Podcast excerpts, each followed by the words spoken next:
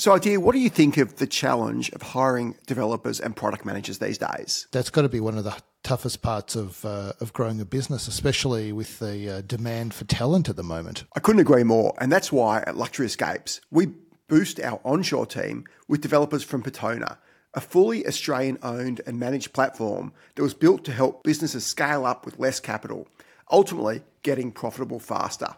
With Patona, they'll help you scale or build your team with incredible talent in places like Sri Lanka, Philippines, or India via a permanent remote staff or contractors. So, should I assume that based on um, your enthusiasm, you've been working with Patona and you like them? I actually used to be really skeptical of hiring any developers offshore, but the beauty of Patona is it's owned and operated by Australians and led by Simon Lee, who's built and scaled multiple tech businesses. So you can really trust them to find great talent. We actually started with just a couple of resources and scaled to more than 15 team members. So Patona are perfect for businesses looking to scale. If you're pre-product, they're probably not for you. But they work with smaller businesses as well as big enterprise clients, including Treasury Wine Estates, Accolade Wines, Luxury Escapes, of course, Little Birdie, Impulse, and Old Sale. If you're struggling to find and scale a tech team, then go to the Patona website at patona.com.au and click on Get Started. Hi, everyone, and welcome to The Contrarians with Adam and Adir, the only pod that takes you behind the scenes and gives you the inside word on the world of tech and growth from the insiders. I'm Adam Schwab, co founder of Luxury Escapes, journalist and angel investor, and I'm joined by my great mate Adir Shiffman, executive chairman of Catapult Sports and serial investor. In today's episode, we talk about Zoe Foster Blake's incredible transaction, the slump in luxury watch prices, and the luxury travel market. And welcome, episode 19. And happy Boxing Day, Adir. It is, uh, everyone, the rest of Australia stops this week. Obviously, we don't. We keep ploughing through. It's actually one thing that I get super annoyed with, with small business, big business, is businesses that take off, uh, as in consumer business, that take off a month Oh, absolutely during. January. I find it just bizarre that you're a little small business, you're building up a customer base, and then you take a month off and lose that momentum. If you're going to be a founder of a business, then you've got to be customer orientated all the time. And then that means don't shut when your customers are there. Hire somebody else to do it if you want to go away, or go away at a different time, or whatever. Uh, if you work for, if you and if you don't want that lifestyle, go work for someone else where you have a forced shutdown. So there's there's almost always a job for someone that's the right fit. But I don't understand why somebody has caught a founder mentality. And, and not every founder is running a billion dollar business. Many are running very small businesses. But don't have a founder customer led mentality if you're not customer led. And if, if that's what you want to do, if you want to take a month off in January to go to to go to Rye or whatever, that's great. But don't start your own business and leave and shut it, or get somebody to work for it then, and don't shut and don't miss the opportunity to grow your business. One of the things I love about small business is that when you walk down the street, every single shop that you pass that is not part of a chain, just one standalone store, someone woke up and decided they were going to just take the plunge. And this thing that you're seeing, like uh, there's a cafe is the classic example because almost every cafe is independently owned. The person running that cafe that owns it, this is their dream. This is the thing where they told their friends, they told their family, I'm going to have a go. I'm going to do this thing. And this is like this big passion that they have. And so that is one of the things I absolutely love about small business. Every little shop is somebody's dream, which really makes me happy. Again, I'm going to give you the counter argument to what you're saying that others will say, which is I can get away with opening a business, working for myself, and taking a month off over Christmas. So why shouldn't I? And it's a pretty solid argument. The thing is, it doesn't work in many places other than Australia, to be honest with you. but it is a pretty solid argument in Australia. And my argument to that would be your business is serving customers. And if you're not serving customers during a, a key period where a lot of people are at home and have plenty of time, then you're probably in the wrong business. Or if you don't have a business that's strong enough to hire people to do it. So even let's take another sort of line of thought that let's say I own a cafe and the cafe runs better when I'm there because it's always better when the boss is there. And but you can still run it when you're not there. And ultimately, if, if you've got a business that can't run at all with you, if your cafe can't run with you, with uh, idea not there, then it's probably not a very good business anyway. So you need to be able to keep the cafe open with you not there. If you're desperate to go away in January, go away then, but make sure it stays open. Don't not serve your customers and more importantly, your potential customers, is my point. Oh, I see your point. Well, I think you are. I mean, you're in. I mean, right now you're in the UK, so you're not in Australia. But I think when you're here, you're living in the wrong country with those expectations. like the service culture in Australia is not fantastic. Once you start traveling the world, you realize that the service culture in Australia is not a fantastic service culture. It's friendly. It's a friendly country, but this idea that says the business owner feels a commitment to the customer I mean, I don't. I think you're in the wrong country making that sales pitch. If you go to Taiwan, like I, I spent some time in Taiwan, you just have this overwhelming feeling that all someone on the other side of a service transaction wants to do is make sure that you're happy, mm. and not in an over-servicing subordinate kind of way, in a genuine way where they pride themselves on delivering customer satisfaction. It, it is very pervasive in Taiwan. Yeah. I don't think that that Australia does not has never struck me as that kind of country. Yeah, yeah that's probably right. I think there's exceptions, but uh, you say I'm in the UK at the moment. I'm in London now, and what struck me being here is just how dark it, it's. It's actually the shortest day of the year today. I think it's the solstice or whatever it is. It's literally, it's still, it's like almost what seven thirty in the morning now, eight o'clock in the morning. It's still pretty dark. Uh, I went for a run yesterday six thirty a.m. It was like pitch black. I almost got hit by about five cars and a couple of goats. It was it was almost pitch black out there. Are you in London or outside London? I mean, I'm actually well. My my in laws live in a place called Hertfordshire, which is about oh, that's half nice. an hour train ride. But I'm in London for the, the next couple of days. Right. With we got a team in London. Uh, and London is the point I'm sort of making now is London. Talk about the cost of living crisis in the UK, and UK has probably been one of the you hear apparently the hardest hit places. And economy struggling. It is there are people everywhere. Like there are restaurants are full. Oh, this is a busy week, the pre-Christmas week. There's tourists everywhere. Uh, I went to Edgware Lane, which I'm straight right now there, which is a very multicultural part of London. People literally everywhere. Um, it is. You wouldn't think there's an economic problem being here. People seem to be spending. Like I went to a real, not an expensive restaurant, but not a cheap restaurant for lunch yesterday as a sort of Christmas thing. It was you basically couldn't get a table. It, it's expensive. But it is that time of year, as you said. Like, I mean, I was in the city in Melbourne. I took my daughter, who was on the last podcast, I took her yeah. out um, to I took her to Pastuso, you know that restaurant, the Peruvian restaurant. Anyway, I thought I'd give her a f- yes, a f- Saint, San Telmo guys, isn't I it? No, I'm not really au fait with that stuff. Yeah, I mean, yeah, but, good business. Good oh, you know them? Okay. Well, so I'm not, but that restaurant I quite like. It's Peruvian, which is you know, it's a kind of interesting food, and I thought I'll expose her to like some nice cuisine. Not that you know I'm the anti foodie, but I thought, well, that's nice. I like it. and um, it was packed, like, and every restaurant was packed, and so and the city was packed. So this is the time of yeah. the year. Like, if it's not packed now, mm. then it's a COVID lockdown, basically. So that's why London is packed, isn't it?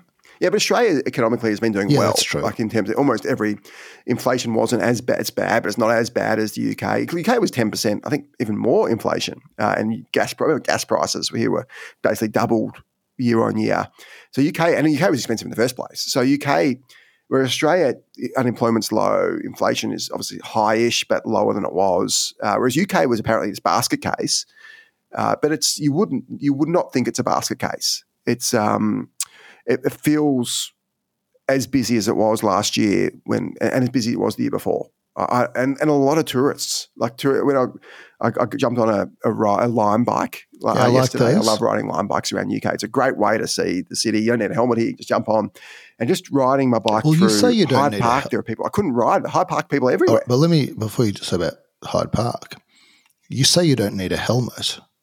But what you mean is it's not unlawful to ride without a helmet. But I would argue that's right.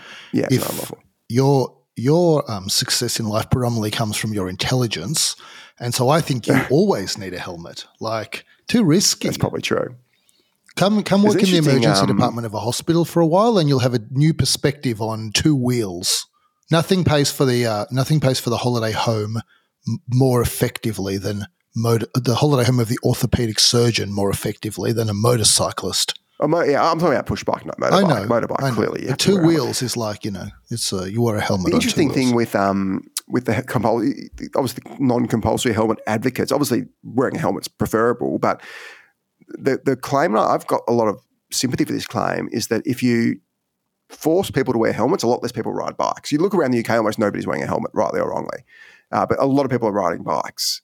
Uh, versus Australia, where you can't, or Melbourne or Sydney, we say you want to ride a Lime bike and there's no helmet there, you don't want to wear it. Just I take my own helmet, but let's say you don't have that, which is what most people don't you have people who don't ride the bike instead get public transport or drive a car or whatever. So the argument is, well, yeah, you're going to have more injuries from people not wearing helmets, but you're going to have an overall healthier society because people are riding a bike more. So the, the, the general argument is forcing people to wear helmets is actually counterproductive to people's overall health. Well, I don't like. Well, that's probably true, but also I don't like the whole idea of forcing adults to wear helmets. Full stop. Like I think kids should be forced to wear helmets because they're kids. Like you can force kids to do things. That's fine, but I think in general. You should leave adults to make their own decision. And again, the counter argument to that is, yeah, but when they get knocked off the bike and have a head injury, it's a societal cost, which is true. But, you know, I promise you, like alcohol is causing a lot more societal problems than people getting knocked off bikes. And so I think in general, you should leave adults to make their own decisions about what's right and wrong because they're adults and just get out of their lives if, as a government. That's my view on that. Australia just has too many ridiculous laws. Helmets is, is one of many. Helmets is actually one of the less stupid laws, but Australia is just an over-governed society where you can't do anything without being charged or fined or whatever for something. It's uh, it, it's it, yeah, I'm probably preaching to convert. I don't think anybody likes No, I posted fined. on LinkedIn. Tell me what you think about this. I posted this on LinkedIn. I got a lot of responses, all positive. I didn't realize say. you posted on LinkedIn. Very funny. Um, so I posted that they should get rid of local council. It should no longer be an elected government. It should be an administration accountable to the state government, and you should hold them accountable and just vote for the state government you want. Because let me tell you something that happened. I want to tell you these two things uh, very briefly. And this this is my argument against local government. Number one, the city of Glen Eira, near where I live, um, they reduced main road speed limits to 50. Do you know what their rationale was? And what's amazing is they're proud of Is this that the rationale. state that does that? Not Glen No, Eira? I thought no, that's a- those those no, those roads are local council to be able to make a decision on the speed. really. Yeah.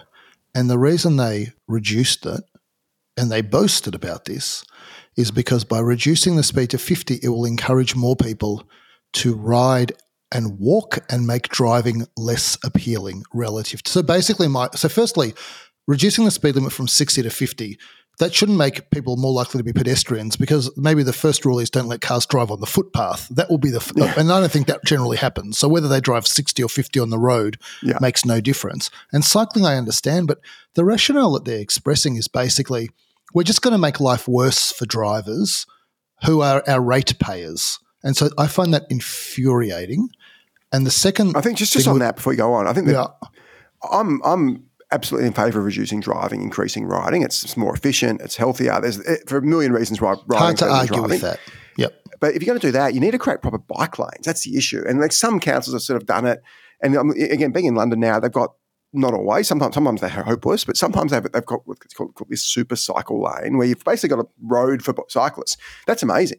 So if you're going to want to penalise drivers, I'm all for that. But give a real option that kids can ride a bike on. That that not only super fast riders can ride a bike on. Have a real option for cyclists, and not the half-ass options they tend to have at the moment. Well, if you go to Copenhagen, you'll see how Yeah. you can make things very like there's completely separated bike roads. But even Yeah. in most of Europe where they're shared, it's pretty simple. It goes like Mm. this footpath, bike lane, parking, driving lanes. And so the bikes are never next to cars that are moving. And there's chains between the bike lane and the parked cars. There's quite a few. There's some really good bike lanes, and then yesterday I was riding when there was cars everywhere behind me, next to me. So they haven't got it fully right here, but they've got it. If you choose the right lane, and you just got to be careful on on where you go. But if you choose the right ones, but to, to your point on Glen Eira, build proper bike lanes, and then people ride a bike. Don't just make it worse for cars. I know, but just the arrogance of saying we're going to take the ratepayers in our suburb and we're just going to make their lives worse. That, that's actually what they're saying. If they're drivers, we're going to use their own money to make their lives worse. Like that's local government. And then there was another. Oh well, there's another Local government. government's a waste of time. Local government. I, I, a good friend of mine, Marcus, is on Glen, on the portfolio. He's a he's a he's a star, but you take out he's an he's an exception to the rule. Most of these local governors are often far left. They're doing it for something to do, so they can impose their views on others. It's it's just an incredibly low quality of person, unfortunately, who's mostly on these councils. They spent two million dollars on a park upgrade. What do you think is the most important thing in a park? Equipment, right? Yeah, I saw that. They spent $40,000 of the $2 million on equipment. Literally, the traffic survey cost $20,000. 200K was an art installation. $1.2 million, I think, was planning the park. Yeah. And the crazy thing is, the crazy thing is, almost all of this $2 million was paid for with a grant from the state government. That's you. That's you as a taxpayer. And if you're wondering what the city of Yarra is doing, Yeah. because they're not Yeah. doing parks, I mean, this is idiocy. What they're doing is passing anti Israel Gaza resolutions. That's Yeah. what they're busy doing. And it's like, the, I think, get rid of the elected Yeah, of course they are. representatives, Yeah, shut it all down, keep the bureaucracy, and let it report to the general state bureaucracy, put it all under Hmm. the purview of the state government. That's my argument for local councils. We just get rid of it. What apart from collect rubbish, I'm not exactly sure what these councils are. You can probably just get rid of it completely. I think, but state government can do that. I think you can probably get rid of them completely. I'm not, what I'm saying is true, but it's completely true. One team has vests on, you know, coloured vests. That's considered an organised sport. You have to pay money to play in the park. Yeah, But what I'm a ratepayer. I already pay money. No, pay money or else you get out of the park. Needless to say, my interaction with the council official trying to enforce that was not a friendly one, and we didn't stop playing. I can't. I can't see any reason to have councils to exist. Uh, what they do a few services can easily be done by other people. Like state government can easily do that. I think they, I'd be getting rid of all of them. I'm just not sure they serve any purpose other than giving these people who have nothing better to do some authority over others. At worst, they're corrupt. At best, they're incompetent. Basically, is my view of them. yeah. And I know And the problem is the odd good one. The But they odd can good go into state politics. uh, gets overridden by Yeah, the but 11 go into state ones. politics. Like, is there a worse group of Yeah. operators than elected officials at the local government level? And like, maybe they're perfectly nice people. I don't know. But if we judge them on the outcomes, which is doing stuff like um, collecting garbage less, but adding a garbage levy, which circumvents the caps on rate increases. I mean, how dishonest is that? So shut it down and save us all a ton of money and don't force me to vote for people I don't have any idea about. Just put it all under the state government. I didn't know I was going to rant about that at the front end of this uh, episode. We- Neither did I. That's where we get to. But on that uh, positive note, we'll take a super quick break and back on our very first story on the huge win of Zoe Foster Blake.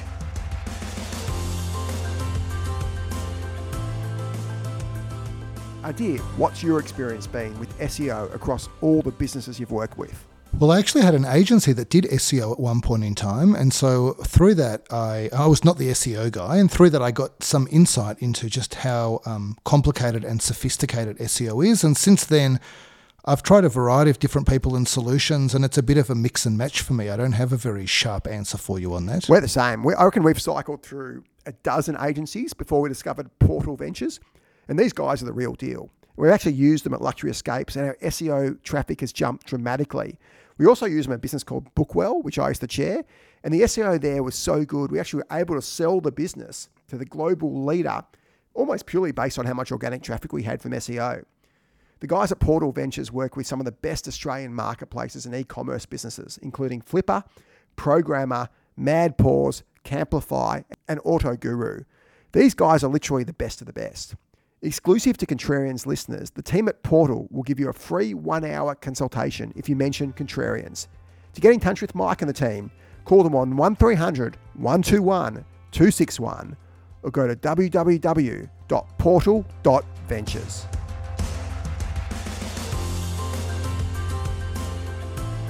For our first story, we have the incredible Zoe Foster Blake, who did a Kerry Packer and just bought back her iconic go to skincare business from the collapsed BWX Group for pennies on the dollar. Foster Blake had sold a 50.1% stake to BWX for $89 million just two years ago and has managed to buy back that stake for only $8.5 million alongside her co-founder Paul Bates.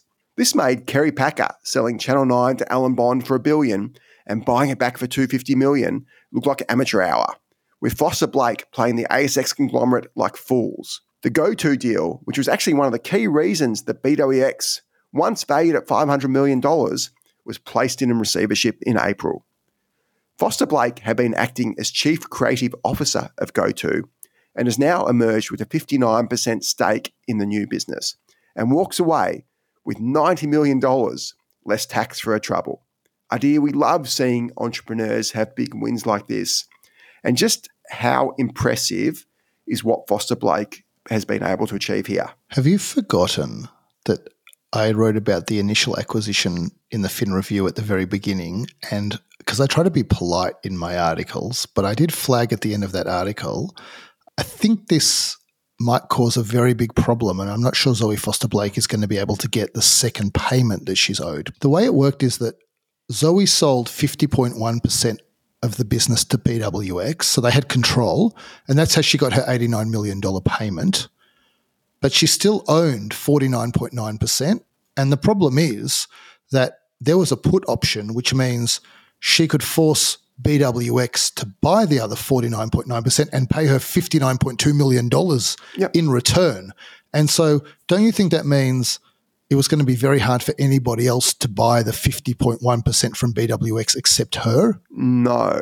My, my view is when they go into administration, and I, I, if we've got any receivers on the listen, correct me if I'm wrong, but my view is that 59 million put option isn't secured. It's just a contractual obligation.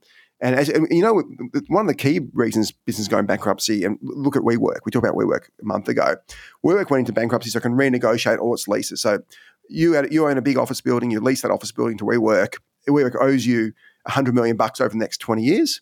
And WeWork goes into administration, suddenly they don't, they don't owe you anything, and you can renegotiate that lease. I think this is a, a similar example where GoTo owed Zoe 59 million because she would have exercised the put option because clearly the business isn't worth anything like that. She could have exercised that option at, after a certain point of time. And to avoid paying that, they said, oh, no, we're in receivership now. Deal with the receiver. Uh, you've got a contractual claim. You sit behind the CBA. You sit behind the secured creditors. I don't know exactly where she sits in the stack, but she sits somewhere down the bottom. That's a good point. The worst outcome would have been if she exercised the put option, the asset transferred to the administrators of BWX the 49.9%, but they never remitted payment for it because it yeah, was unsecured. That would be a catastrophe for her, right? But she wouldn't have, presumably, she would have done that all at the same time. Yeah. So you exercise the put option and you get it all at the same time. So I don't think she would have ever exposed herself to, she, she presumably got very good lawyers. You wouldn't expose yourself to any timing risk. But the, I don't think she could have actually played this in a way any better. The only way she could, the only way she could have played it better is you exercised the put option last year then gets the hundred, gets the 140 million, and then buys it back for eight million anyway, which would have been an even better result. But I, I don't think it had matured. I don't think the put option had reached maturity last year. And had she have done that, by the way, had it have matured, her exercise of that put option would have driven this business into administration. Which is essentially what happened. Like it was going to mature. There was obviously other issues, but they couldn't afford the 60 amongst other things. And they've actually said threw their hands up. But as a result, I think I think where this deal is so good is that clearly there were no other people willing able to run this business, which is a, that, that great uh, scenario when you're a founder and you sell. It's the Kerry Packer situation. So clearly the receivers of GoTo or the or the administrators, whoever they were, ran a process, and they did the same. There was a business called Flora and Fauna. Uh, I don't, do you know that business by Julie Mathers? So Julie's a lovely, lovely person, a really good business person. Has a few businesses, and she did. She sold her business about thirty million bucks to BWX, and again also bought it back for a song. Uh, I don't know what she paid, but it would have been in the low digit millions, I suspect. So, two fantastic female entrepreneurs have played these and I think it was all blokes at BW, all old white blokes. well, they had massive turnover of their management and board, mass, constant turnover. One of the ironic thing is one of the, the guy, the CEO who founded, I actually went, I did that, you know, the EY Entrepreneur of the Year thing. I did it yeah. back in 2016 or something like that. And one of the people who was against me was this John Humble guy, who was the founder of BWX, who obviously uh, listed it. It was worth all this money, went to crap. Uh, business now worth obviously less than zero. He's one of the people trying to buy some of their assets. The guy who stuffed up in the first place, which is which is interesting. But I think the beauty of what Zoe did is there was no other potential buyers. She was able to buy a business that's worth ostensibly twenty or thirty million bucks, uh, and she's got ninety million bucks out of it, less bit of tax. So it's a masterful transaction. This is what I mean. This is the timeline of this situation. Her business, she's got this nice business, it booms. BWX is there wanting to diversify because they predominantly sell supermarket brands. Like Sukin is a big brand, but it's a supermarket brand and the margins suck selling through supermarkets. And they look at this direct to consumer. Which, by the way, GoTo is not purely direct to consumer. They sell a ton through Mecca. So, um, yep. and so, but they have this direct to consumer bit of it, great margins, great brand. They're like, let's diversify into this. But the world is going crazy. Everyone's got tons of money. BWX is worth a fortune. So they say, we're going to pay a big amount of money. Yes, one thing I'll pick you up on Adir is BWX hit their peak share price back in 2018. It was it sort of went up to it's up to about seven bucks a share.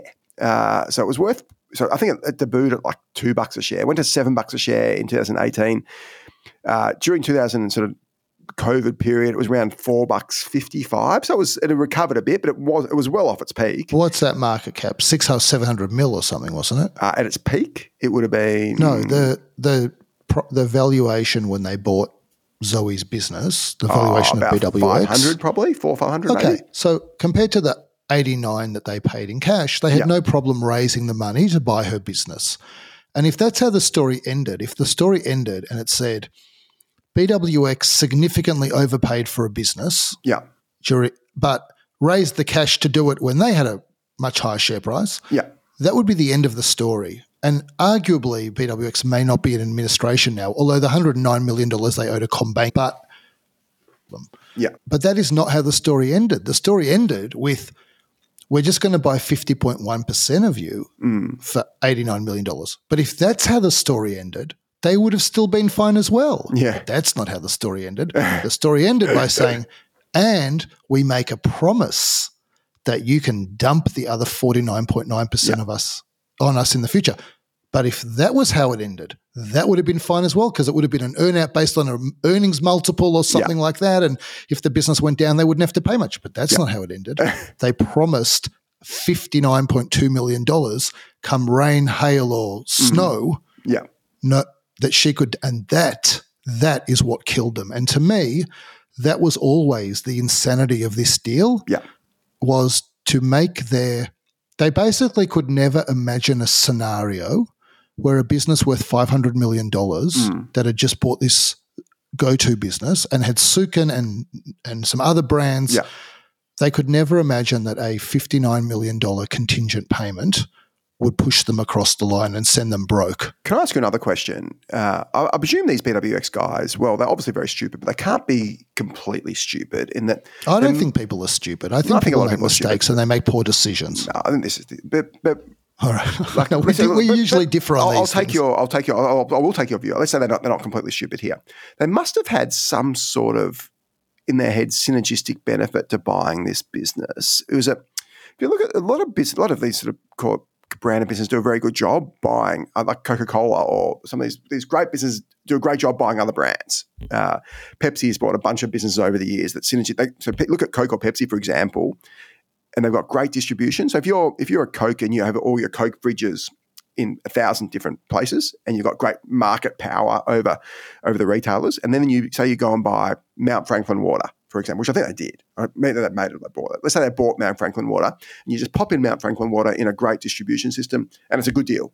Uh, was there some sort of benefit there that that that BWX are trying to glean from buying GoTo that they could plug into that distribution? Was there was there something I'm missing here that maybe they weren't as stupid as they appear? Well, it seemed to me pretty clear that what they thought they could do was create this house of brands cosmetics business pushing away from the supermarket stuff that they presumably didn't like very much because of the margins and into direct to consumer, more differentiated brands. And that was Flora and Fauna, which was, I think, a crazier overpayment. I understand that you're direct, you've got a higher margin, but what's the point? Big deal. Lots of business have higher margins. Doesn't mean you, you change your business. Yeah, I don't think there were real synergies. And then to me, it's and synergies obviously is the word people use to describe a bad transaction, but there should be some sort of even some there's some sort of benefit to buying a business that you can have that the the, the current vendor, in this case Zoe, doesn't have. Otherwise, why why do the transaction other than the cheaper cost of capital potentially? Yeah, well, the biggest ones in these kind of deals will be things like manufacturing synergies. Yeah. But I don't think they ever planned to bring together the manufacturing in one place, or there's distribution synergies. So we've got all these, rules, but Yeah. they didn't want that because they didn't want to dump GoTo into supermarkets. Mm. So that that was not what they and they were not trying to put Sukin on the GoTo website or the Flora Yeah. and Fauna website. Yeah. Yeah, I, so uh, you know, and so what are you going to say? Well, there's some finance synergies and Yeah, a few marketing yeah. synergies, but come on. So yeah, I, listen, I- I'm sold. Like I, I never thought this was a good idea. Yeah. The crazy thing is that not only because I think there, I mean, I think there's strong arguments for house of brands type business, and there are genuine synergies, and obviously. LVMH, the luxury brand, is a, a good. Actually, I should say a, a very um, good, smart friend of mine put me onto the Acquired podcast. I don't know if you've ever come across that, but that is an unbelievable podcast that breaking down in three hour detail different businesses and exploring what those businesses are all about. And the one on LVMH is unbelievable. So LVMH is probably the best example of, you know, there's 75 brands rolled up and they get a lot of synergy benefits, right? But I don't think there were synergies here. But I also have to say this.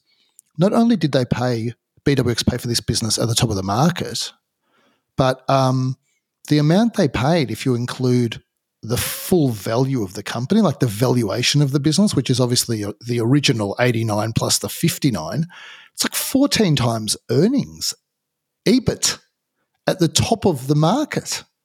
Like, it's a crazy prices. I think it, 14 times EBIT probably itself, yeah, it's expensive, but if you're paying 14 times EBIT, that's probably, they were probably trading on a higher multiple than that. It's probably not catastrophic. It's not like paying like a thousand times EBIT. No. So I can actually justify the 14. I think it goes to an extent though. What clearly happened there is that the earnings must have dropped. That, that, that's the only thing I can think of is the earnings dropped significantly. So that it wasn't, so the real EBIT multiple was more like 30 or 40. I don't even agree probably. with 14 times. Like, like I think um, paying 10 times is okay. At the moment, you know, a business like this, if it was profitable in private hands, because I think the revenue at peak was like 35 to 40 mil was my recollection of it. And so I think a business like this now, it's like quite, quite low basket size, relying on repeat purchasing, not incredible margins. This is like a five times multiple probably at the moment in, as a private business. No, I I think you, you, I think that comment is wrong in isolation. Uh, the multiple you pay on a business is, is based on the growth and return of equity. If you can, if you're a business with high margins that's growing quickly, if you're, if this business is growing 100 percent a year with strong margins, you could reinvest that money back in the business. Then 14 times is an incredible price. I think uh, in isolation that doesn't make any sense. Yeah, but we're not talking about hypothetical. This business doesn't have incredible margins. But what was it growing? What was its growth rate pre-purchase? That's that's the question. At this point in time, yes, it would have had a, it's had an enormous growth rate. Probably had done a multiple of EBIT year on year, not a, not like not more than hundred percent. If this is growing 100 percent, you're paying for the next year seven times. That's that's that's. I've got no issue with that itself. Well- Obviously, what's happened is the the earnings dropped. So I don't think you can say the purchase was expensive based on performance. But Your your issue is this is Yummy Mummy. Remember we talked about the Yummy Mummy thing when, like a, a couple of months ago, and the business deteriorated. This is obviously not as bad, but no, no. This is a much better business. But I tell you why I disagree with what you're saying. Let's even not even argue about the 14 times earnings, which I think is eye watering. But what I, I I know what your point is. You know, the common theory, simplistic theory with ASX listed companies is you can pay an earnings multiple that matches the percentage growth rate. Once a company's hit maturity, a 20% grow, you pay 20 times, a 30% of your grow, you pay 30, as a long term, you know, five year growth. But the issue here was if they would have just gone and bought this business for $150 million cash or some equity in uh, in BWX, so, some combo, which is what Maggie Beer did when they bought the Hamper Emporium business, right? That would mean that if the business plummeted, every all shareholders would wear it together, including the the vendors if they took stock. But that's not what they did. They basically exposed themselves to catastrophe in the event of falling earnings Yeah. for a business that had had one year of a spike in earnings. Like I just think it was the not a smart M and A deal No, but at all. we're, we're, Pretty dumb. Um, we're agreeing on that. What we're disagreeing is clearly the structure was moronic. They should have paid using scrip or had adjustments or whatever. what wasn't moronic was paying 14 times for businesses growing really nicely. I think that that's completely defendable. Like you can pay 50 times and it'd be a great purchase, and you can pay 10 times and be a terrible purchase. So I'm not sure. This is the Munger argument again. This is what I argued about too. I can't do it. If a business is growing 50% per annum and it's grown 50% around for the last two years, and they say it's going to be for the next three years, and they say consequently you need to pay 30 times earnings for this business, then I say, I don't think I can emotionally bring myself to do that because the margin of safety is tiny, negligible, and it means it's priced to perfection. I have to be perfectly right in the call that I'm making. And unfortunately, I was not bestowed with um, perfection as a, in my personality. And so I make mistakes. To paraphrase the great, late, great Charlie Munger, I don't think a multiple itself in isolation is relevant. I think you've got to look at the growth rate and the quality of earnings and the quality yes, of I'm growth. Like clearly, I'm agreeing. If you pay, you can pay five times earnings and, and overpay massively if the business goes well, backwards. I'm agreeing with you, but I'm here. giving you your situation where you would pay a high multiple and you would probably be right. I'm going to give you this situation, okay? Very high revenue growth over the past and projected into the future. Uh, very good gross margins, very good earnings margins. Okay uh, defensible product, a good brand. Okay. Well, the growth rate is 50% per annum and we think it's going to be maintained. Okay, I'll accept that. Now we want you to pay 30 times earnings for it. I'm telling you, even in the world where all of that exists, me, my personality, I don't think I can pay 30 times earnings because I think what's running through my head if I was doing due diligence in this business is all the things that can go wrong. And I can think of tons of things that can go wrong. And probably yep. one of them is going to go wrong. And then I'm going to be left with this business that I paid 30 times earnings for. Oh, that was unlucky that that happened. We never foresaw that there would be this competitor that would come in to cut prices against us, whatever it is. And so, smarter people than me and more self confident people than me will pay 30 times for that business. And then what will happen is that survivorship bias will focus on the ones that made the right call and they will be heroes. And I think that there will be a litany of ones by the wayside that made the wrong call on that. And I just feel confident that I'll be one of the people that made the wrong call. And so I'll rather go and find a business that is not um, as enthusiastic about its prospects, or maybe that there's something else about it. And I'll say, let me pay a lower multiple. And that is probably why I'm not in VC, because VCs have to be true believers on what the potential well, is. more extreme. Yeah. But forget and forget basic. If you look at just sort of normal call it share market or private equity investors, I think you can both be right. I think your method of investing is is a completely justifiable, no problem with doing that. I just don't think so. It's the what call it the Warren Buffett cigar butt style in many ways. Maybe well, not more extreme, extreme but me, right? towards yeah, that. Yeah, yeah. But you're, you're, towards that spectrum versus the buy Netflix in 2010. It was always overpriced Netflix, but still 20x because it was a great business. It had great market power. It comes down to how strong do you believe the moat, the competitive moat. We talk about, I always talk about competitive advantage. How strong is competitive advantage in this? In this case, Zoe's business had no real competitive, great competitive advantage. Hence, its earnings dropped really quickly. Hence, it was great, grossly, they grossly overpaid. So, I think you can't, you can't compare that to a genuinely Coca Cola, a genuinely strong franchise, which justifies a higher multiple because there's and but they, often what happens is markets become irrational and people pay too high a multiple, which is wrong as well. Which I think is what you're sort of talking about. So there is a sweet spot where you can buy a good business for a fair price, and it's still a, a, a Charlie Munger style, and it's still a very good way to invest. But it's very easy to be sucked in and pay too much, which is what. So I think you've got to look at macro in many senses here. So if you had the macro the macro lens in 2021, I, I, certainly thought the market was over. I wasn't buying anything in, back then.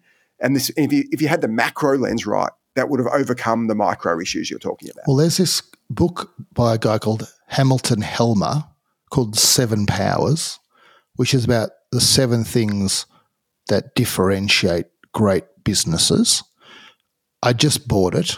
It hasn't even arrived yet. I heard the guys from the Acquired podcast talking about it. So that's what I do. Whenever I hear people that I think are smart or interesting talking about a book that's influenced them, I just go and buy the book and, tr- and read it. So hopefully this will be good. But uh, I'll report back to you about, you know, what are this guy's seven powers that he says makes businesses differentiated. Interesting you men- mentioned Netflix. I think the forward of this book is written by Reed Hastings. So like it's a very credible and it'll be interesting to read. But I'm not saying that um, you're wrong in advocating for paying much higher multiples for much better businesses. I think my two issues are one is I just don't have the self confidence to do it. I always want a margin of safety because I know how hard it is to run businesses and how things that are going really well that you think will be great, they just they just go wrong sometimes. But the second reason is more of a personal reason, I think, because the businesses I prefer to get involved in are businesses where I'm active and I buy a large piece of them and they're great products going okay to well, but I think I can supercharge their growth. And so maybe what I think is I don't want to pay a high price for somebody else doing something that I think that I can do if I get involved in a business. So that might just be a personal sure. issue, you yeah. know. It's almost the private equity sort of way to do yeah, it. Yeah, I think so. And, I'm like private private equity. On that note, incredible effort by Zoe Foster Blake. Well done. We'll move on to our next story after a quick break on the slump in luxury watch prices.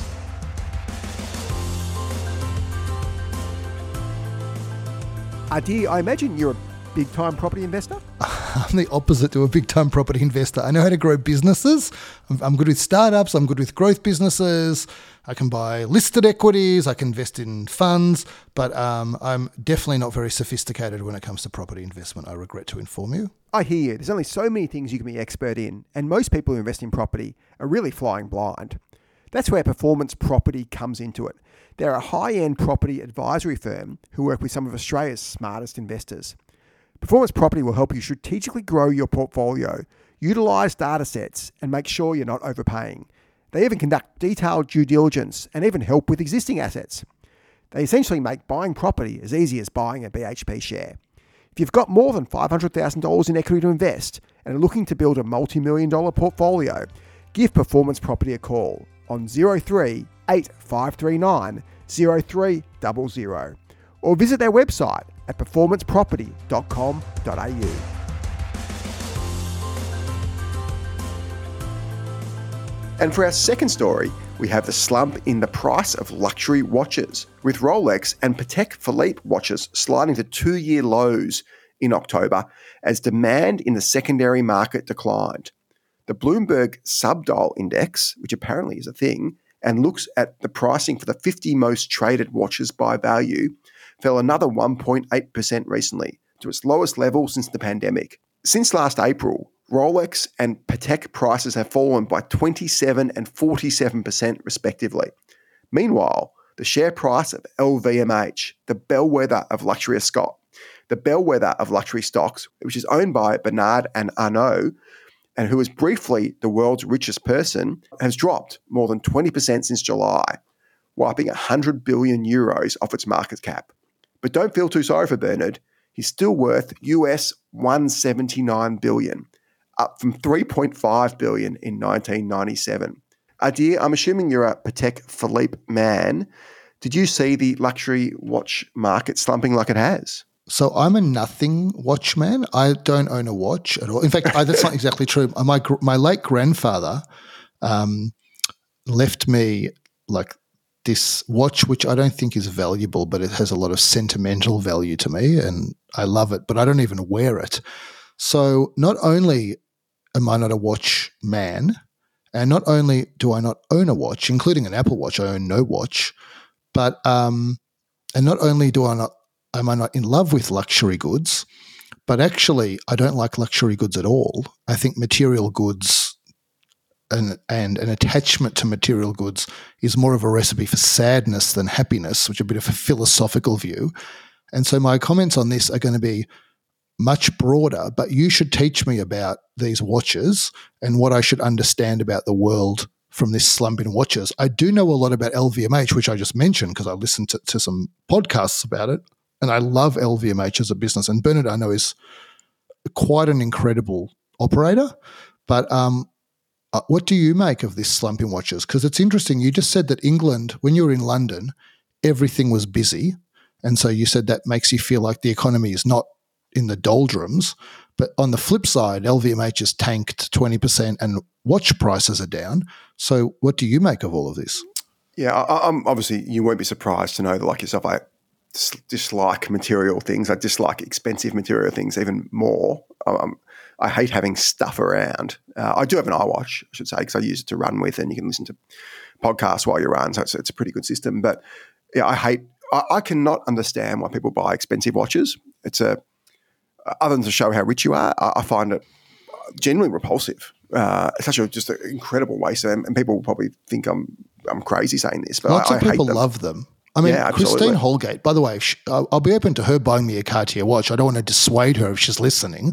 But, by the, you know, we've got the greatest listenership. I'm actually saying this seriously. When I look through who's on our LinkedIn page, it is the, the most incredible group yeah, of who's who power people.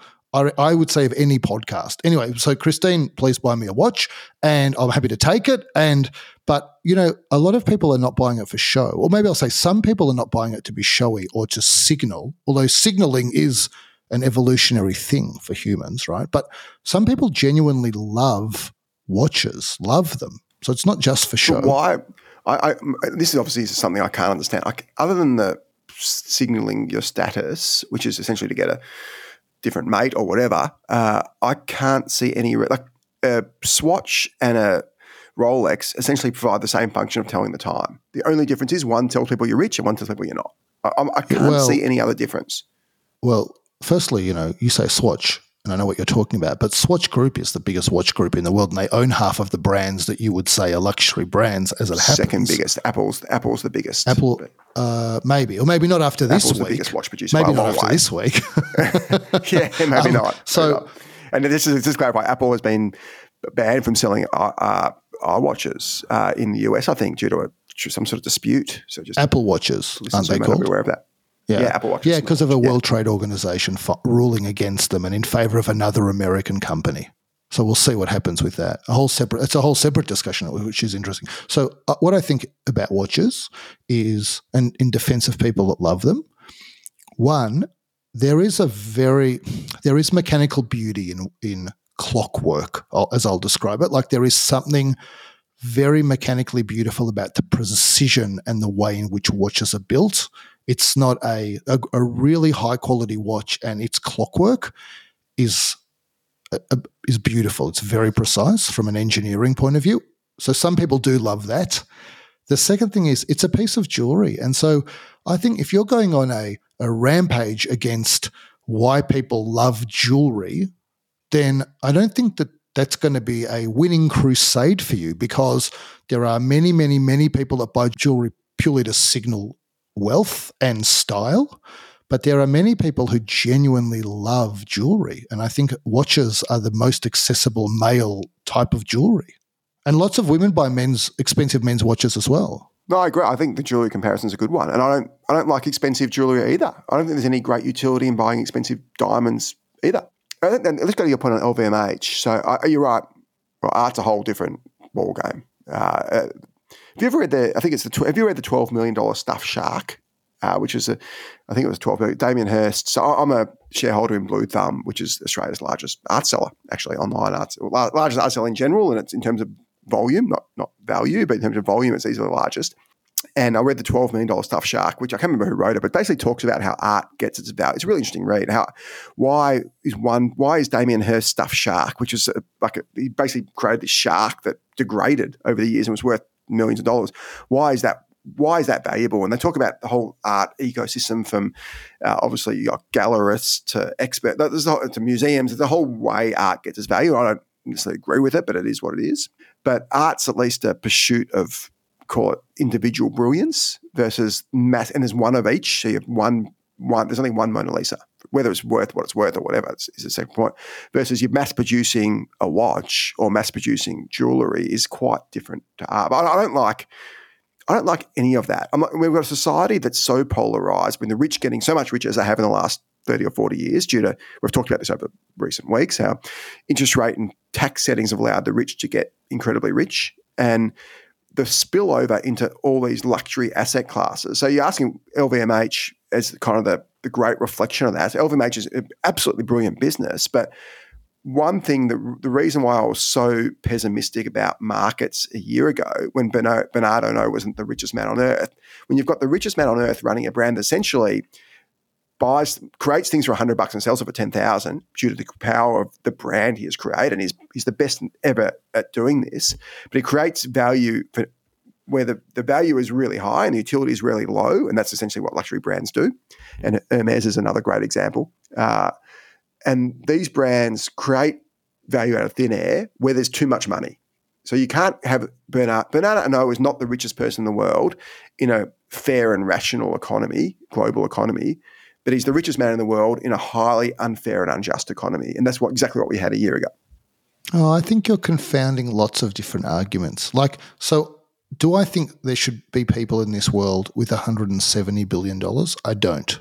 I'm in, I'm in your camp on that, okay? I don't. I don't think it's good for humanity. That actually wasn't what I said. It wasn't. That actually wasn't what I said. All right. Well, that's what I think. Do you think that or not? I said he shouldn't have. I, I don't mind oh. if a oh. person who manufactures uh, a cancer, something, something that cures cancer makes 170 billion dollars. Well, that's not I great care that either, somebody's selling expensive watches is like right. worth 170 right. billion dollars. So I think.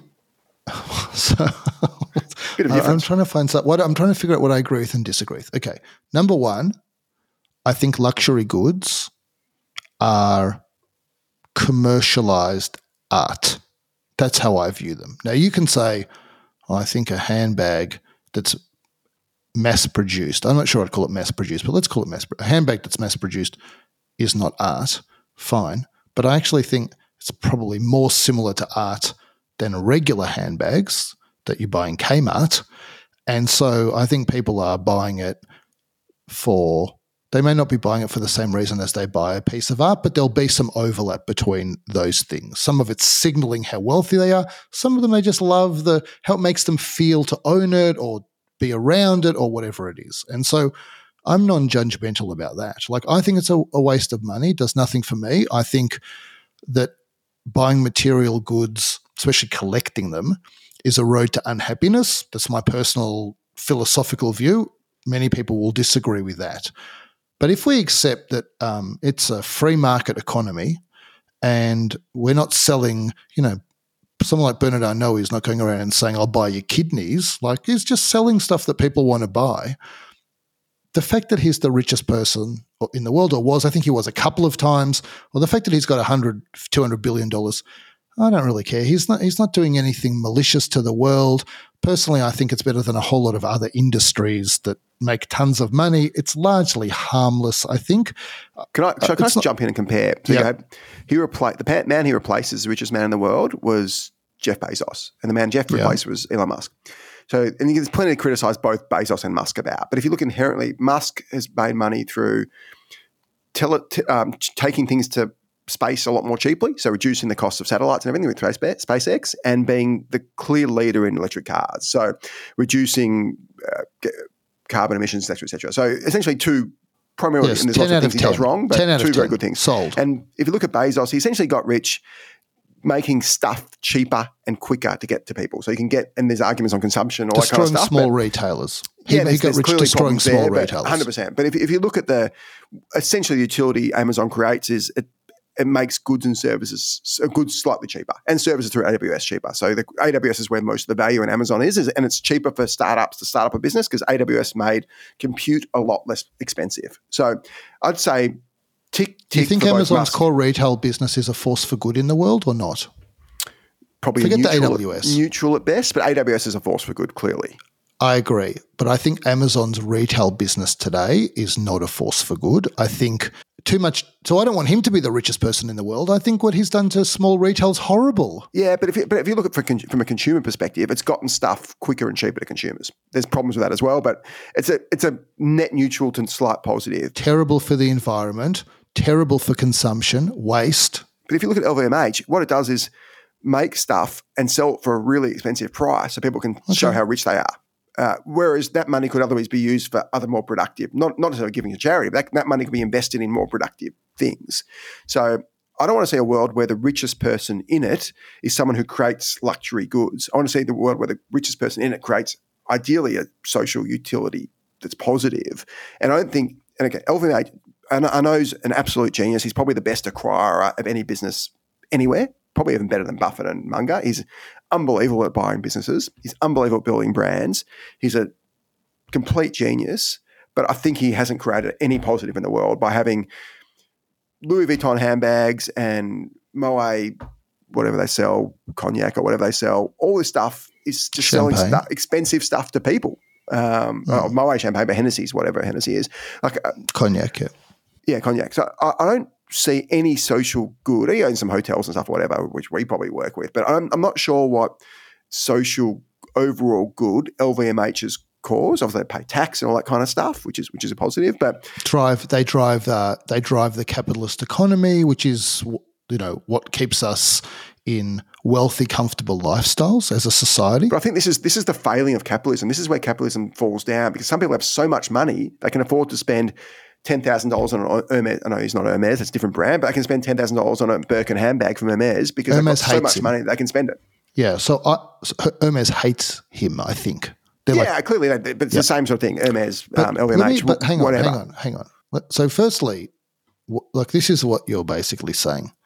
You're judging who should be making money based on the utility of what they bring to the world. So, you know, I don't know if you've got many friends who are in, in um, investment banking or or funds management or trading, but like they're not going to like this particular part of the segment because you're sitting there sit in judgment of the utility and therefore who should be rich. So teachers should probably earn five million dollars a year, right? But it's not the way the world the economy works. But before you respond to that, I also think, you know, I think you might be a bit wrong about who's buying these luxury goods.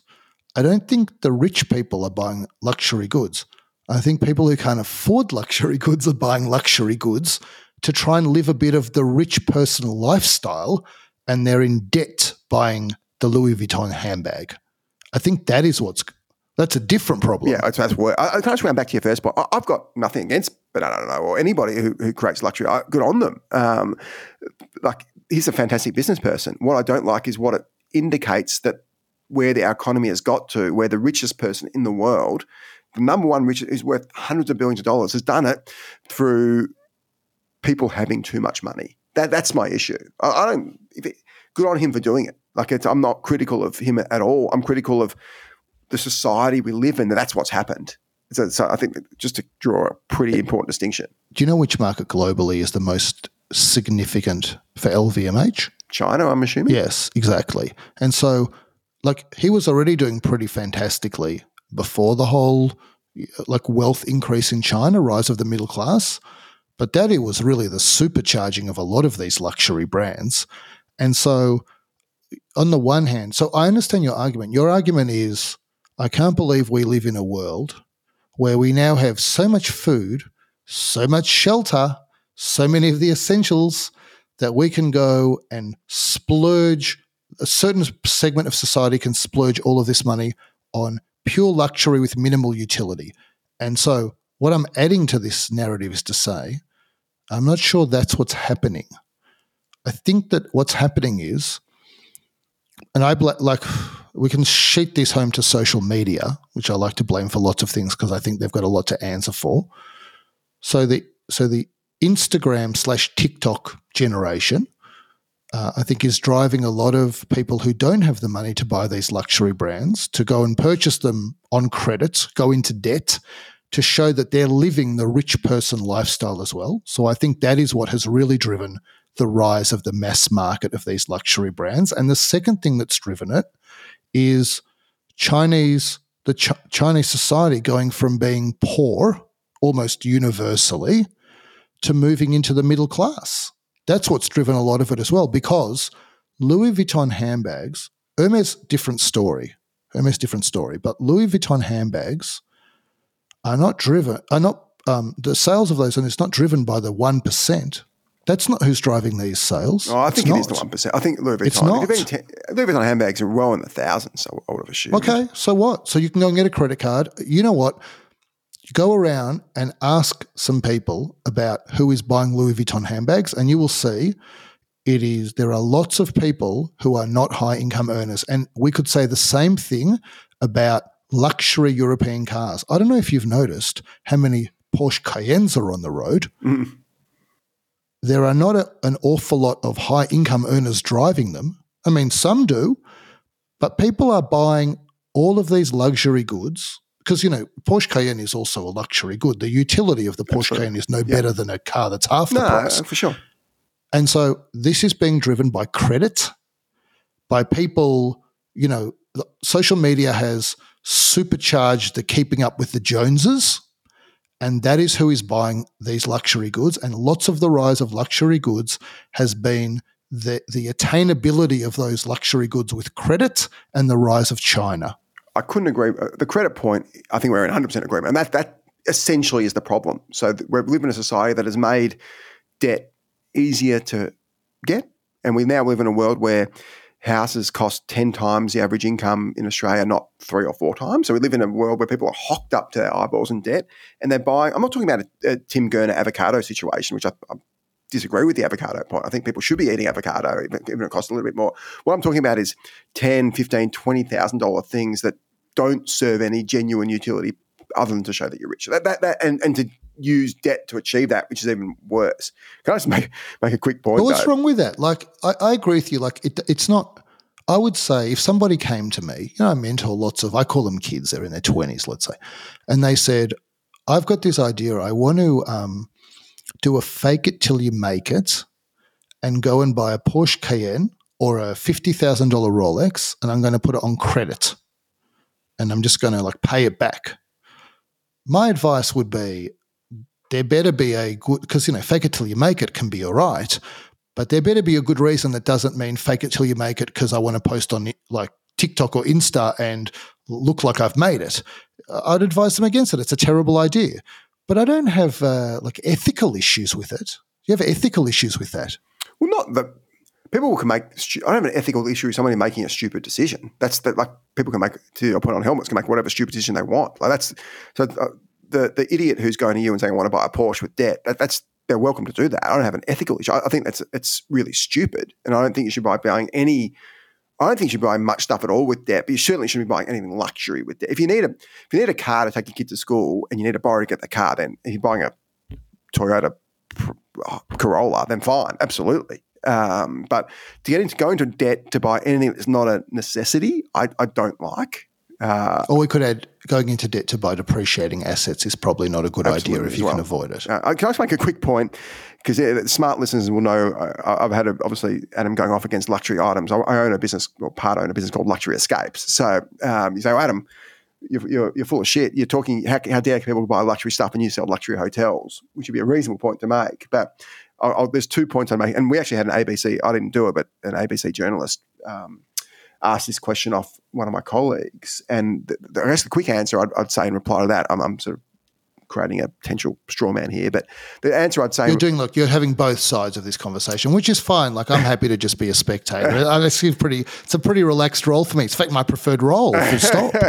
well, I think the difference between say luxury escapes, which is we sell experiences, and a LVMH, which sells largely goods, is a, we sell a big range. So we'll sell stuff that costs 100 bucks a night and we'll sell stuff that costs $10,000 a night. And you say, well, Adam, how can you sell something that costs $10,000 a night when you're talking about don't buy something that costs $10,000 and this is, this is something that evaporates in a day? And I say, well, yeah, I, I kind of agree. I don't love people spending that, but that's a very, very small percentage of our sales. In fact, like sub 0.1% probably is at that level. The vast majority of what we sell is to call it middle or slightly above uh, upper middle Australia. And they're saving money because what we do is we sell stuff for significantly less than everyone else. So we allow people to get a lot more utility for what is a can be a luxury or can be a non-luxury uh, stay. Uh, so there is, a, I think, there is a difference in what we do versus what uh, what LVMH does. Right, but let so if I'm allowed to once again participate in this discussion, yeah, my question to you would be, um, why do you think people are buying ten thousand dollar a night holidays? Because I don't. So what's going on there? I think it's a case of people have a lot of money and they can afford to spend it. I think it's very rare that somebody would use debt to fund a holiday at that level versus what you're talking about, people buying uh, Birkin bags or whatever using debt, which I think does happen a lot more. So I'm, I'm just not sure the, ex- the, extent of people going on. I'm not sure what would get me across the line to spend $10,000 a night. If you said to me, $10,000 a night is this incredible experience that is unique – let's say you get to have the five most interesting people you'd ever want to have dinner with, and that's $10,000. I understand that. Yeah.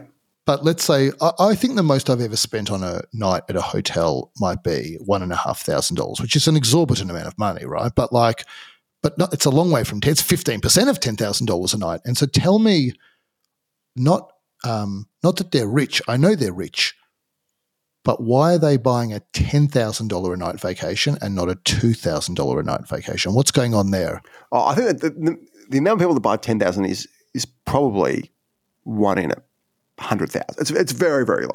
Like it's the amount of people that spend 200 grand on a trip. Which What is, about $5,000? 5000 even that's pretty. I, th- I think generally the upper level people will pay. So we sell a lot of Maldives mm-hmm. properties. So Maldives is a beautiful destination. It tends to be you're usually up for around thousand dollars a night for mm-hmm. Maldives, and up to about three to four thousand dollars a night, which at the at the pretty getting the pretty high end there. And but if you're spending, call two thousand dollars a night, which is a, a ni- very nice Maldives sort of place, which we sell a bit of, you're getting incredible food. You're getting sort of sort of chef's hat, Michelin star level food. You're getting incredible diving. Uh, you're st- staying in overwater villa versus a hotel room. So you are getting definite value there. And how long is the average? How long average? How many nights on average would you sell at $2,000 a night? Probably f- six. Six. Okay. So people are paying $12,000 plus flights.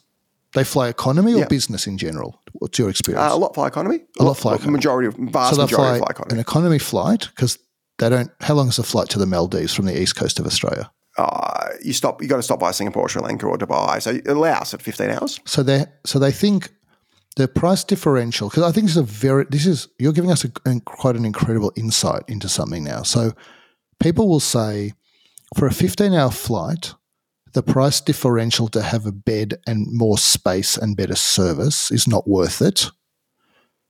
But going and paying $12,000 for six nights versus paying $4,000 for six nights, because that's still a lot of. I don't know if you've noticed this, but two thousand dollars is a ton of money to pay per night. It's a lot of money. I'm actually, I'm probably, I'm actually probably over. Like, the average we'd probably sell for is more like fifteen hundred bucks a night, which is still expensive by all means. But Yeah. Okay. So to do that. nine thousand dollars for six nights. Because let's call it ten thousand. Yeah. You can have a nice hol. If you spend seven fifty a night, that is a nice, nice, nice holiday. That's a suite in most places. Okay. And so what people are feeling is that the differential in price is worth it for the differential in experience. But remember, if you're comparing, are you comparing to like the Gold Coast, for example? I love the Gold Coast, but oh Noosa, oh, whatever. Cool, Let's say Noosa, eh? when you're paying sort of a thousand bucks a night there, probably, and you're getting uh, uh, a, a lovely stay, but you're sort of staying in a hotel or whatever, and you walk down to the beach. But I can go to a resort in Asia that's not the Maldives. yeah, and I can Sure, pay Asia's a lot seven hundred and fifty dollars a night and get a beautiful, like a five star hotel, beautiful experience. I'm not talking Fiji, better than Fiji. but you'd be in a get that. hotel in a not in your own villa over water, which is very different. And remember, Right. to build a Maldives property, you got to get all the stuff in this. There's a much higher capital cost. You got to build this thing in the middle, oh, in the middle of nowhere. So there's there's higher capital costs. So this is well. not luxury, Adam. What you're describing, I know you're called luxury escapes, but I think luxury travel is a bit different to luxury goods. You know, I'm in agreement with you. I'm, I've spent a long time trying not to agree with you about this, and I think I found many things to disagree on. But on this, I agree. Like because what you're describing is that the journey from seven hundred and fifty dollars a night to one and a half thousand dollars a night is buying you substantial additional utility. Absolutely. Uh, And travel is a very efficient market, which I think is my issue with travel versus stuff. I think travel is an efficient market. There's so many substitutes, and you make the good point. You can go and stay in Bali or to Bali. Bali's got some incredible hotels. You can stay in Kempinski in Bali, which has amazing food, amazing everything for call it on luxury escapes. You're up for like three grand for six nights or whatever it is. I'm, I'm just making up a number. Um, and that'd be an unbelievable stay, and that's fantastic value. It's still not super super cheap, but it's great value. Or you can go to Maldives and pay kind of double or triple that. But I think the value is probably in a way equivalent. I think we actually raise a really good point. The business versus economy class travel is a more interesting one because it's a wasting asset in a way that yeah, once your flight's finished, and it's a question I, I, me and my wife often ask other people is, would you rather stay in a better hotel or fly a business class to get there if you had to choose one? Um, I'd definitely fly economy and stay in the better hotel myself. I'm, I presume you're the same. which is what your customers do. Well, let's not get into me. The only thing I spend money on is travel. That's why I say let's not get into me. Look, I, nothing interests me that costs money except travel. Like I really love um, traveling in a nice way, but your customers agree with you. They have a similar and like just to be blunt, your, most of your customers will be poorer than you, but your but your views unsurprisingly align with that demographic. And so what you're effectively saying is uh, is borne out by the data, which is most people place a much higher value on the holiday time than on the flight time. And presumably, the way they justify it to themselves is, yeah, we're not going to sleep on the plane. It's kind of going to suck a bit, but that's okay. We've got six nights in this great hotel. We can recover and it will be amazing. And I think that that makes a lot of sense. But, but Bernard Arnault would not call it luxury travel, not the business, I mean, the nature of it. He would call what we've just described premium travel because the price rises with the utility mm. or the experience. Luxury travel would be there's a hotel you can go to and it costs. I've been to this hotel. I'm going to tell you which hotel this is. It, it wasn't this expensive, but I'll tell you something that is luxury. But if you were paying $10,000 a night to go somewhere and the hotel itself was not especially amazing, but everyone just knew that this thing was the thing that cost $10,000 a night. And you going there and posting it on Instagram, maybe there's a celebrity there or whatever it is, that would be luxury. So when I once um, met, when I once met Mark Cuban face to face, I think I had lunch with him. I spent a lot of time with him in Laguna Beach. This is the cafe where you had like the five liters of iced tea? Yes, correct. Good memory in Southern California in Laguna Beach. The hotel I stayed in to meet up with him was um, called the Montage. That hotel cost one and a half or two thousand US dollars a night, and and this was like 10, year, 10 years ago, yeah. seven years ago, and there was nothing special about the hotel. It was nice. It had a nice view. The room was mediocre. The bath didn't. The bath was kind of broken in it, to be honest. there was nothing special about it. The thing about it was that it was the montage in Laguna Beach, and that is what people were paying for. That to me is luxury yep. travel. I think interesting. We talk about LVMH. I think LVMH own Bulgari. Correct me if I'm wrong there. And that Bulgari and Bulgari's also got a hotel business in partnership with Marriott, which Marriott has like 40 brands, one of them Bulgari. Mm-hmm.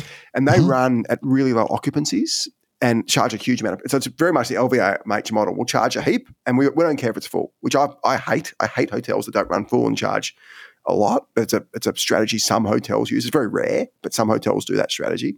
Very anti luxury. We're utilitarian luxury. We try and we our pitch to hotels is you're trading at seventy percent. We'll get you eighty percent. We'll make you lots more profit. That's what we tell hotels.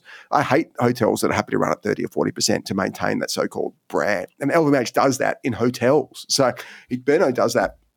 It's been a super profitable um, way of him to operate his business, but I hate it. And so we've got hotel rooms that are lying empty because this guy thinks it's a, a more efficient use of capital to do it. And that that so again, I'm not criticizing him making money. I'm criticizing a society that that that allows this, that allows the richest person in the world to create this. But why didn't he build?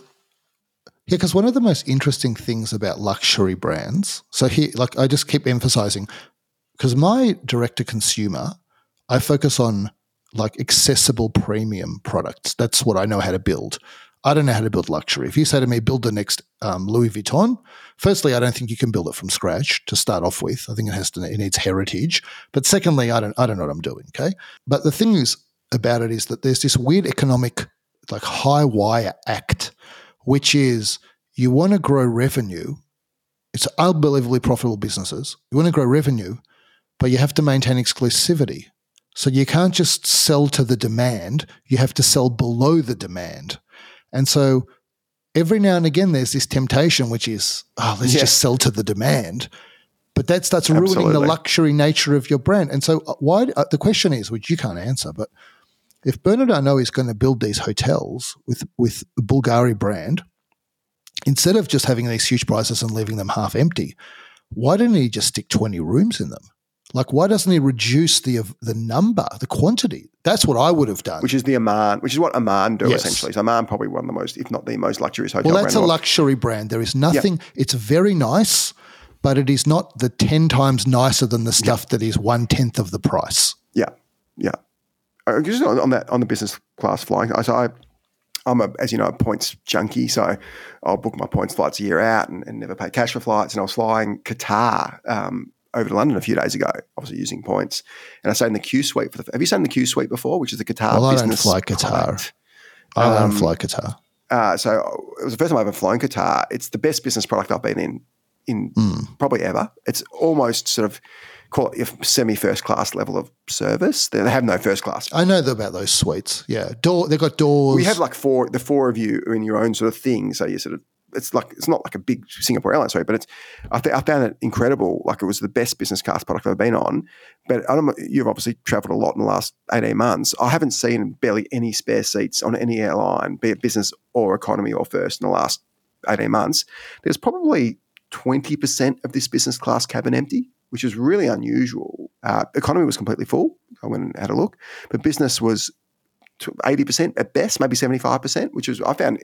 And this is a busy week to travel. This is just before Christmas. Really unusual uh, and surprising. Well, I don't fly Qatar because you know it's nice that you flew the airline that hosts Hamas in their country. Um, I'll tell you something about Qatar versus Emirates that you'll find interesting, Yeah. being in the travel industry. Qatar has bet all of their chips on business class and neglected first class. Yep, Emirates has bet all of their chips on first class and neglected business class. that's probably right. So business class on Emirates has got three seats in the middle of the cabin. There's a middle seat in business class. Well, I think it depends Almost- on the plane. Depends Well, this the is an A380. plane. yeah. Oh, It's really? the best plane. yeah. Yep. There's a middle seat and or unheard of in, Yeah. in the top tier of business Yeah. class nowadays. Whereas from what I've read, the Qatar first class experience is not any better than the business class Q suites. I don't, you couldn't really And get so much better, to be honest. seeing- There's nowhere to go.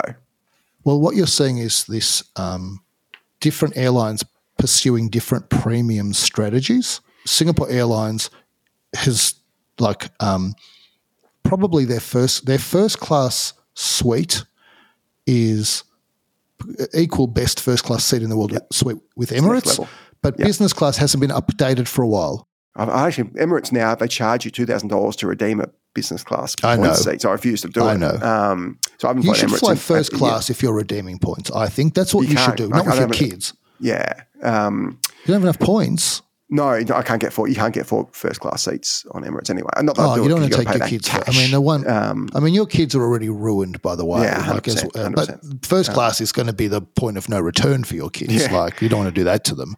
But um, the reason I tell you though you should do it is, I think like you got to figure out the best use of things, and people with points think about the best use as kind of bang for buck in simple terms, like in business. Is but first class, you're not going to want to pay for that. You're never going to pay. You, you will never pay for that. okay, absolutely. Your only I wouldn't shot play at for ex- business.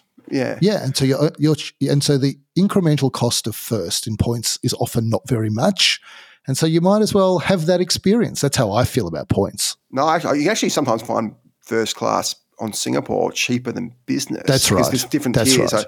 So I took- a, a suite to Singapore because I, I bought, booked it early enough and I, it was cheaper than business. So I did it um, and it was incredible. But I, I 100% wouldn't pay cash. But I, I, more my point was interesting that we talk about airlines. There Airlines have this incredible two years since COVID that 36 billion, I think, airlines made across the world. They were basically made zero before that, but pre-COVID. So had this incredible run, and it's in the Qantas share prices dip. Virgin can't haven't been able to IPO.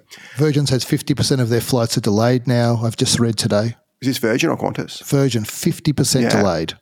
I must just say, I, went on the, I flew Qatar, but I went in the Qantas lounge because Qantas obviously got a much better lounge in Melbourne. And, you know, as you know, I've been critical of Qantas in recent times, but I'm, I'm, I think you may be right there. The, the service levels in the Qantas lounge was unbelievable. Like clearly, there's been a, and this is a, a, a doff of the hat to, it has to be Vanessa because she's the CEO, but the, they had a real customer first, and I wasn't flying them, and they were so friendly and nice and suggesting. We talked about customer service at the beginning of the show. The customer service I got in that lounge was next, and I haven't seen this customer service in a Qantas lounge ever.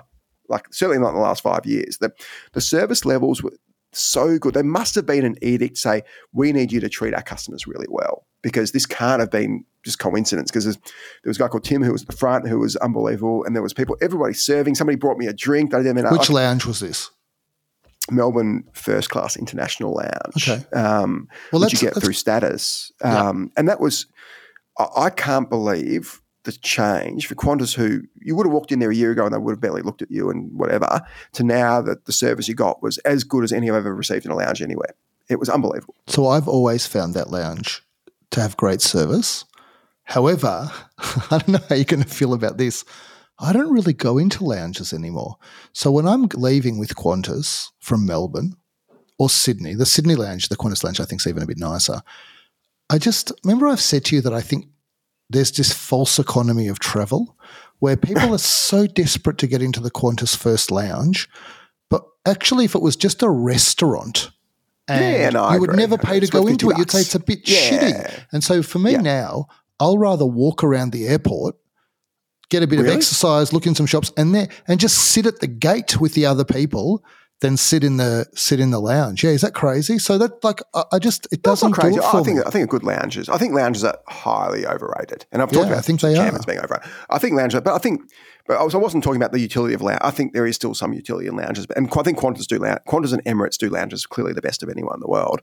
Um, and Qatar was okay in Doha, but more I was more talking about the, the, the change in service level. I was in the Qantas first class lounge like six weeks ago to go to a, a Bali conference, and I, I, I didn't find it great. Something's happened in the last month at Qantas that has changed, and for the better, much better. And it's uh, uh, I don't think so, been so critical of especially Joyce, but and I was skeptical of Vanessa, but she's so far um, completely proven me wrong from what I've seen. And it's a and and I've, I've actually heard this feedback a few times. The Qantas, and clearly it's not that Virgin level of customer service, but if Qantas can get that customer service fixed, uh, which they're on the way to doing, uh, and it's a small sample size of me being in the lounge once, but I, I was massively impressed.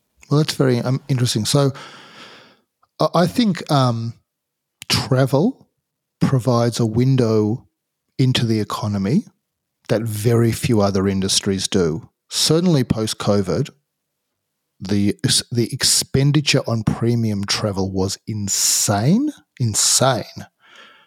It feels to me that it's starting to pull back, even though there's still capacity constraints. Like a lot of it's not back to what it was. And, you know, over the course of the next, I mean, you can't really tell us your luxury escape results, but you should kind of just tell us, like, over the course of the next uh, uh, few months, like, are you seeing a change in the purchasing behavior, price points, nature of what people are buying? Because I tend to agree, like the flights that I were was on, like there was some space in the in the premium cabins. There's no doubt about it. Whereas previously there was not on Emirates. Yeah, there was not, and now there was some space. There was no space in the cabin when I was flying El Al into Tel Aviv. That flight was completely full Yeah. because everyone wanted to get back into Tel Aviv. Yeah. But in general, yeah, I found that um, that it feels like it's come off the boil a bit. And so this, I just want to say, this episode has been a lot of uh, contrary information. Like I tell you what, I, th- I don't know if I can give an episode summary. In fact, I never do. But I just want to summarize what we've talked about and what it's said because it's quite contradictory. On the one hand, we've seen a transaction with Zoe Foster Blake that really marks the end of the COVID boom. And there's been a few of those, right? But like Yeah. that was a particularly insane transaction and we've seen the end of that. And then, um, you know, you spent this time talk. You spoke about London and the fact that London feels really busy. I didn't tell you like how I hate cities that get dark early. I find the darkness so depressing. Um, who, who doesn't? but, yeah, that's um, terrible. but then, you know, on the one hand, like, yeah, okay, London feels like it's vibrant. On the flip side, these watch prices are going down, which is a mark of Yeah. like people being rich or not. And Yeah. we're talking about travel, and what we're seeing with travel is it does feel like some of the premium end of travel is starting to come off, just the very beginning of it. And so, Well, I think I think it's consistent. I don't think I, think, I don't think there's any. I think what, what I think the consistent theme across everything you said, which is a really nice synopsis, is things revert to the mean. And we had this bizarre period where too many people were flying business class. You couldn't get a seat for love or money. Business class seats are twenty thousand dollars to go to US or Europe, which is ridiculous. you know. Qantas said that, that you couldn't get a first class seat. Yeah, Qantas said you could not get a first Yeah. class seat. Hundred percent uh, for both. And they used to give away points all Yep. the time. Now forget about it. Yeah. So and you could never. It's really hard to redeem points, and I, I, I struggled to redeem points all year. Um, but I think the, the theme is consistent. And you asked about luxury. Like we're seeing our demand has been consistent because we're a, a, a value product. So if you want to travel, you're better off going buying through us because you're going to save 30 or mm-hmm. 40 percent, and you say somewhere really it's not inconsistent. None of that's inconsistent, and people and having economy being full on Qatar, and it's still an two and a half thousand dollar ticket. It's not cheap, but economy being full and business, the ridiculous ten thousand dollar business seats being a bit emptier, that all makes sense. And expensive watches going down, that makes sense because all that stuff was pretty stupid. That people shouldn't be spending money on, and we've got higher debt loads now. I think it got the era era of free money. You know, the stock market contradicts me to an extent, but the era of free money is over. And now people is being there's a flight to value. So I think people are still spending. They're spending on stuff that gives them value and not stupid things that aren't valuable. You know who I've said this to you before privately, but the person we've got to get on and talk to is Leonard Hammersfeld, whose business Buzz with Barry Gold does the in-flight amenities for business and first class on a lot of the major airlines nobody has as much insight into the luxury world as they do because their supply to airlines literally matches the demand that airlines are seeing in premium cabins. And on the other side of those transactions, they're doing deals with like Tumi and Alessi and whoever else to put the kits together. And so they know those brands as well. So Leonard will be an interesting person and he's also fun to talk to, but we should get him on and he'll give us an interesting insight into this world. Yeah, I've really liked this episode, Adam.